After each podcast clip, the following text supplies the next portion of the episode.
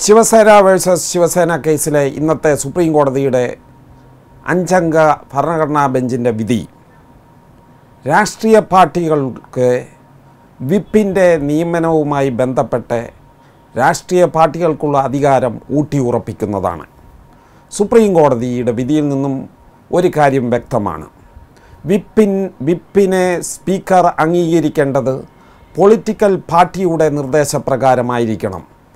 അല്ലാതെ ലെജിസ്ലേറ്റീവ് പാർട്ടിയുടെ നിർദ്ദേശപ്രകാരം ആയിരിക്കുവാൻ പാടില്ല എന്ന് സുപ്രീം കോടതി വ്യക്തമാക്കിയിരിക്കുന്നു. സുപ്രീം കോടതി വിപ്പിനെ അംഗീകരിക്കുന്നത് സ്പീക്കറുടെ അധികാരമാണെങ്കിലും ആ അധികാരം ഒരു ഭരണഘടനാ അധികാരമാണ്. ആ ഭരണഘടനാ അധികാരം നിർവഹിക്കേണ്ടത് പൊളിറ്റിക്കൽ പാർട്ടിയുടെ പൊളിറ്റിക്കൽ പാർട്ടിയുടെ തീരുമാനത്തിന്റെ അടിസ്ഥാനത്തിലായിരിക്കണം അല്ലാതെ ലെജിസ്ലേറ്റീവ് പാർട്ടിയുടെ തീരുമാനത്തിന്റെ അടിസ്ഥാനത്തിൽ ആകരുത് എന്നാണ്. പൊളിറ്റിക്കൽ പാർട്ടിയും ലെജിസ്ലേറ്റീവ് പാർട്ടിയും തമ്മിൽ വ്യത്യാസമുണ്ട്. നിയമസഭയിൽ എം എൽ എമാരുടെ ഗണ എണ്ണം കൂട്ടി തീരുമാ അതിന്റെ അടിസ്ഥാനത്തിൽ ഉടലെടുക്കുന്ന അല്ലെങ്കിൽ സംജാതമാകുന്ന ലെജിസ്ലേറ്റീവ് പാർട്ടി പൊളിറ്റിക്കൽ പാർട്ടിയിൽ നിന്നും വ്യത്യസ്തമാണ്. ഒരു M L A M L A ആയി തിരഞ്ഞെടുക്കപ്പെടുന്നത് ഏതെങ്കിലും പാർട്ടിയുടെ പ്രതിനിധി എന്നുള്ള നിലയിൽ ഏതെങ്കിലും മണ്ഡലത്തെ എലക്ഷനെ നേരിട്ട് ജയിച്ചു വരികയാണ് ചെയ്യുന്നത്. അപ്രകാരം ലെജിസ്ലേറ്റീവ് പാർട്ടിയുടെ ബന്ധപ്പെട്ട പാർട്ടിയുടെ ലെജിസ്ലേറ്റീവ് പാർട്ടിയുടെ ഭാഗമായി മാറുന്നവർ പിന്നീട് സ്പ്ലിറ്റ് ഉണ്ടാക്കി ആ സ്പ്ലിറ്റിന്റെ അടിസ്ഥാനത്തിൽ വിപ്പിനെ നോമിനേറ്റ് ചെയ്യുമ്പോൾ ആ നോമിനേഷൻ സ്വീകരിക്കുവാൻ ഗവർണർക്ക് ബാധ്യതയില്ലെന്നും ഗവർണർ സോറി ഗവർണറല്ല സ്പീക്കർക്ക് ബാധ്യതയില്ലെന്നും സ്പീക്കർ പൊളിറ്റിക്കൽ പാർട്ടി നോമിനേറ്റ് ചെയ്യുന്ന വിപ്പിനെ വേണം അംഗീകരിക്കേണ്ടത് എന്നും വളരെ കൃത്യമായി വ്യക്തമാക്കിയിരിക്കുകയാണ്. രണ്ടാമതായി ഇന്നത്തെ ഈ കേസിൽ സുപ്രീം കോടതി കണ്ടെത്തിയ വേറൊരു വസ്തുത എന്താണെന്ന് ചോദിച്ചാൽ നിലവിലെ ഗവൺമെന്റ് ഗവർണർ ഫ്ലോട്ട് ടെസ്റ്റ് ആവശ്യപ്പെട്ടപ്പോൾ അതിന്റെ അടിസ്ഥാനത്തിൽ സ്വമേധയാ രാജിവെക്കുകയാണ് ചെയ്തത്. അപ്രകാരം സ്വമേധയാ രാജിവെച്ച സ്ഥിതിക്ക് പുതിയ ഷിണ്ടയെ തെരഞ്ഞെടുത്ത് ഷിണ്ടയെ സത്യപ്രതിജ്ഞ ചെയ്യുവാൻ അനുവദിച്ച നടപടിയിൽ തെറ്റില്ല എന്നാണ്. മറിച്ച് സ്വമേധയാ രാജിവെച്ചില്ലായിരുന്നെങ്കിൽ സർക്കാരിനെ പുനർജീവിപ്പിക്കുവാൻ സർക്കാർ സർക്കാരിനെ റിവൈവ് ചെയ്യുവാൻ സ്റ്റാറ്റസ് ക്വാന്റിയിലൂടെ റിവൈ റിവൈവ് ചെയ്യുവാൻ സാധിക്കുമായിരുന്നു. പക്ഷേ സ്വമേധയാ രാജിവെച്ചതിനാൽ സർക്കാർ രാജിവെച്ച സർക്കാരിനെ റിവൈവ് ചെയ്യണമെന്നുള്ള ആവശ്യം സുപ്രീം കോടതി അനുവദിച്ചില്ല. രണ്ടാമതായി സുപ്രീം കോടതി ഫ്ലോർ ടെസ്റ്റ് നടത്തുവാൻ ഗവർണർക്ക് ആവശ്യപ്പെടാമെങ്കിലും അത് ഒരു ഗവർണറുടെ വിവേചനാധികാരമാണെന്നും ആ വിവേചനാധികാരം ഫലപ്രദമായി വിനിയോഗിക്കപ്പെട്ടിട്ടില്ലെങ്കിൽ അത് ജുഡീഷ്യൽ റിവ്യൂവിന് വിധേയമായിരിക്കുമെന്നും സുപ്രീം കോടതി വ്യക്തമാക്കുന്നു. നിലവിലത്തെ സാഹചര്യത്തിൽ ഫ്ലോർ ടെസ്റ്റ് നടത്തുവാൻ ഗവർണർ ആവശ്യപ്പെട്ടതിന് മതിയായ ന്യായീകരണമോ കാരണങ്ങളോ ഇല്ലെന്നാണ് സുപ്രീം കോടതി കണ്ടെത്തിയിരിക്കുന്നത്. ഫട്നാവിസിൻ അദ്ദേഹത്തെ അനുകൂലിക്കുന്ന എം എൽ എമാരും ഗവർണർക്ക് നൽകിയ റിപ്പോർട്ടിൽ അവർ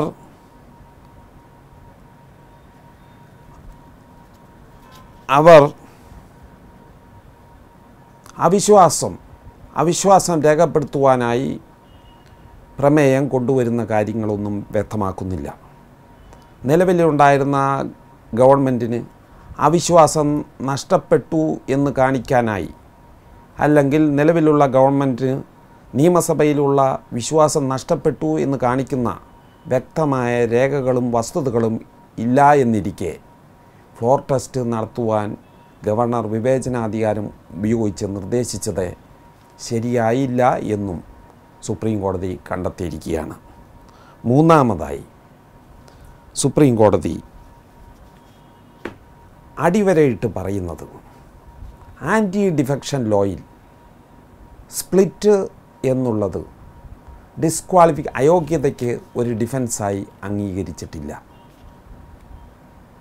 ഭരണ ഭരിക്കുന്ന പാർട്ടികളിൽ പിന്നീടുണ്ടാവുന്ന സ്പ്ലിറ്റിന്റെ അടിസ്ഥാനത്തിൽ അതിന്റെ അടിസ്ഥാനത്തിൽ ഗവൺമെന്റ് കോൺസ്റ്റിറ്റ്യൂട്ട് ചെയ്യാൻ വേണ്ടി ഉള്ള ആവശ്യം ഉന്നയിക്കപ്പെടുമ്പോൾ അയോഗ്യതയുമായി ബന്ധപ്പെട്ട് സ്പ്ലിറ്റ് ഒരു ഡിഫൻസ് അല്ല എന്നുള്ള സ്ഥിതിക്ക് സ്ഥിതിക്ക് അത് എത്രത്തോളം അത് അഭികാമ്യമായിരിക്കും എന്നുള്ള വസ്തുതയും കൂടി വിലയിരുത്തപ്പെടേണ്ടതാണ്. പത്താം പട്ടികയുടെ ആന്റി ഡിഫെക്ഷൻ ലോ പ്രതിപാദിക്കുന്ന ഭരണഘടനയുടെ പത്താം പട്ടികയിൽ മൂന്നാം ഖണ്ഡികയിൽ സ്പ്ലിറ്റ് ഡിസ്ക്വാളിഫിക്കേഷനുമായി ബന്ധപ്പെട്ട് അയോഗ്യതയുമായി ബന്ധപ്പെട്ട് ഒരു ഡിഫൻസായി അംഗീകരിക്കുന്നില്ല.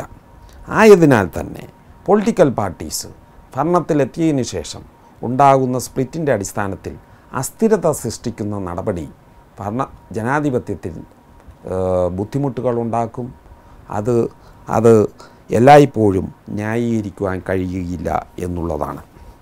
മൂന്നാമതായി സുപ്രീം കോടതി ഗവർണറുടെ അധികാരം വളരെ വളരെ വളരെ വിലപ്പെട്ട ഭരണഘടന ഭരണഘടനാ നിർവഹണ അധികാരമാണ് ഗവർണർ നിർവഹിക്കുന്നത്. അത് സ്വതന്ത്രമായും നിഷ്പക്ഷമായും ഭരണഘടനാപരമായി വിനിയോഗിക്കുവാൻ ഗവർണർ കടപ്പെട്ടിരിക്കുന്നു. ഗവർണർക്ക് രാഷ്ട്രീയമുണ്ടായിരിക്കാം. പക്ഷേ ഗവർണർ പദവി ഏറ്റെടുത്തു കഴിഞ്ഞാൽ രാഷ്ട്രീയത്തിന് പ്രസക്തിയില്ല. ഗവർണറുടെ അധികാരം ഇന്റർ പാർട്ടി ഡിസ്പ്യൂട്ടോ ഇൻട്രാ പാർട്ടി ഡിസ്പ്യൂട്ടോ സെറ്റിൽ ചെയ്യുന്നതിന് വേണ്ടി വിനിയോഗിക്കുവാൻ പാടില്ല എന്നും അത്തരം ഡിസ്പ്യൂട്ട്സിൽ ഗവർണർ പങ്ക് പങ്ക് ഗവർണർ അതിന്റെ ഭാഗമാകേണ്ട കാര്യമില്ല എന്നുള്ളതാണ് സുപ്രീം കോടതി പറഞ്ഞിരിക്കുന്നത്. ഗവർണർ ഗവർണർ സ്ഥാനം ഏറ്റെടുത്തു കഴിഞ്ഞാൽ പൊളിറ്റിക്കലായിട്ടുള്ള ഏറിനായിൽ എന്റർ ചെയ്യുന്നത് അഭികാമ്യമല്ല. ഇന്റർ പാർട്ടി ഡിസ്പ്യൂട്ടും ഇൻട്രാ പാർട്ടി ഡിസ്പ്യൂട്ടും തീർപ്പ് കൽപ്പിക്കാനായിട്ട് ഫ്ലോ ടെസ്റ്റ് നടത്തേണ്ടതും ഫ്ലോ- ടെസ്റ്റ് നടത്താനായിട്ട് അധികാരമില്ല. ഗവർണർ ഭരണഘടനാപരമായി മാത്രം പ്രവർത്തിക്കാൻ ബാധ്യസ്ഥമായിട്ടുള്ള ഒരു സ്ഥാപനമാണ് ഗവർണറുടെ. ഗവർണർ പദവി ഏറ്റെടുക്കുന്നതിന് മുമ്പ് നടത്തുന്ന സത്യപ്രതിജ്ഞയിൽ നിന്ന് തന്നെ ഇത് വ്യക്തമാണ്. മൂന്ന് കാര്യങ്ങളാണ് ഗവർണർ പദവി ഏറ്റെടുക്കുന്നതിന് മുമ്പ് സത്യപ്രതിജ്ഞ ചെയ്ത് ആ, ആ, സ്ഥാനം ഏറ്റെടുക്കുന്നതിന് മുമ്പ് വ്യക്തമാക്കുന്നത് ഒന്ന് തന്റെ ഡ്യൂട്ടീസ് എല്ലാം വളരെ ചുമതലകളെല്ലാം വളരെ വിശ്വസ്തയോടുകൂടി നിർവഹിക്കാമെന്നും ഭരണഘടനയെ സംരക്ഷിക്കാമെന്നും അതുപോലെ തന്നെ തന്റെ കൃത്യനിർവഹണത്തിൽ ജനങ്ങളുടെ സർവീസിനും വെൽഫെയറിനും വെൽബീയിങ്ങിനും അടിസ്ഥാനമാക്കി പ്രവർത്തിക്കും എന്നുള്ളതാണ്. അതായത് ഭരണഘടനയുടെ നൂറ്റി അമ്പത്തി സോറി നൂറ്റി അമ്പത്തി ഒമ്പതാം വകുപ്പ് കൃത്യമായി തന്നെ ഗവർണറുടെ ഗവർണറുടെ ഗവർണർ എപ്രകാരം പ്രവർത്തിക്കണം എന്ന് വിവക്ഷിക്കുന്നുണ്ട് that a governor shall perform his duties faithfully under the Constitution, that he shall preserve, protect, and defend the Constitution, and dedicate himself for the service and well being of the people. ഇപ്രകാരം സത്യപ്രതിജ്ഞ ചെയ്ത് ചുമതലയേക്കുന്ന governor.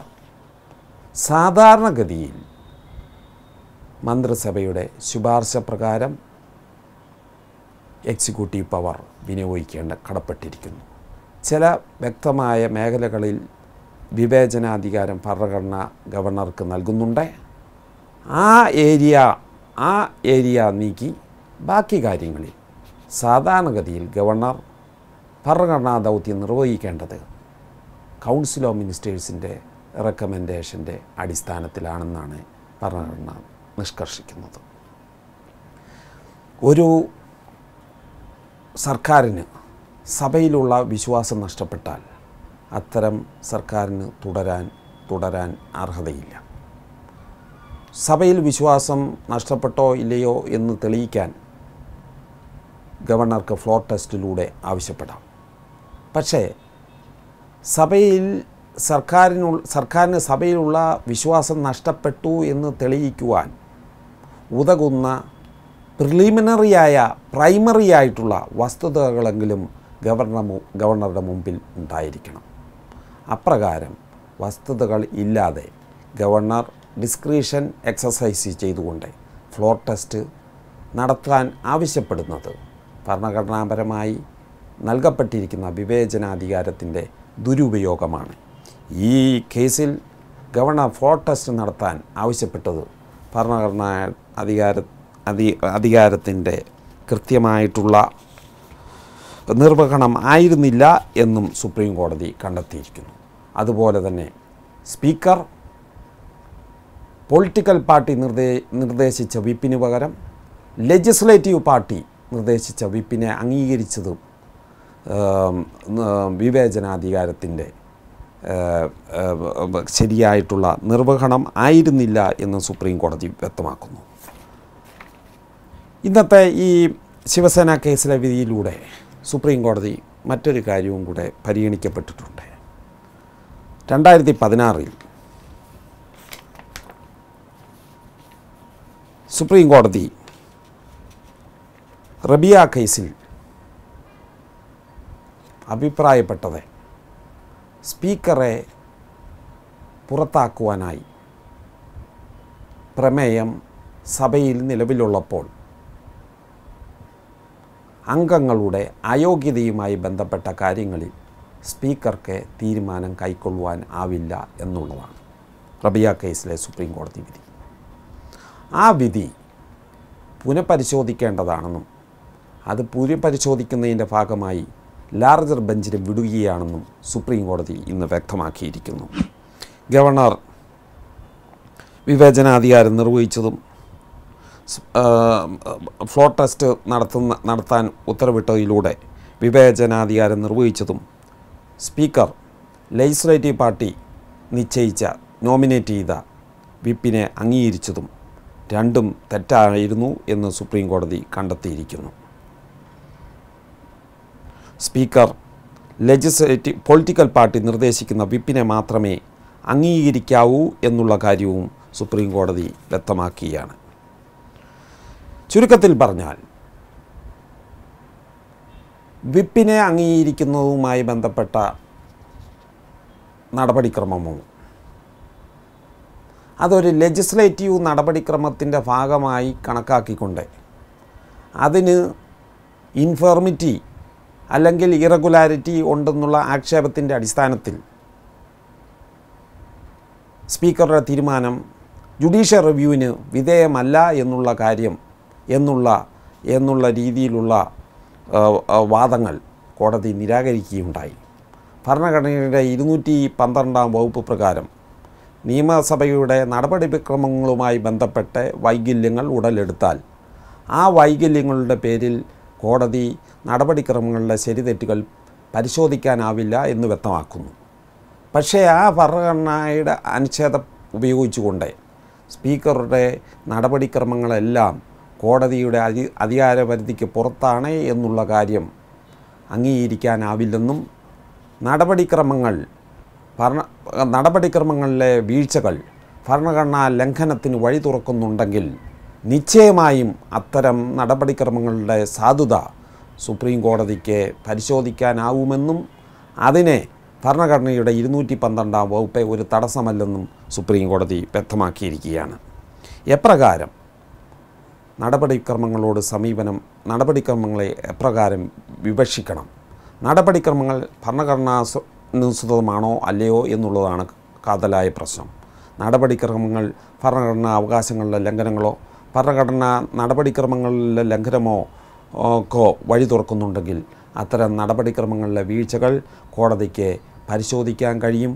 Judicial റിവ്യൂവിനെ judicial review എന്ന് പറയുന്നത് ഭരണഘടനയുടെ അടിസ്ഥാന സ്വഭാവമാണ്.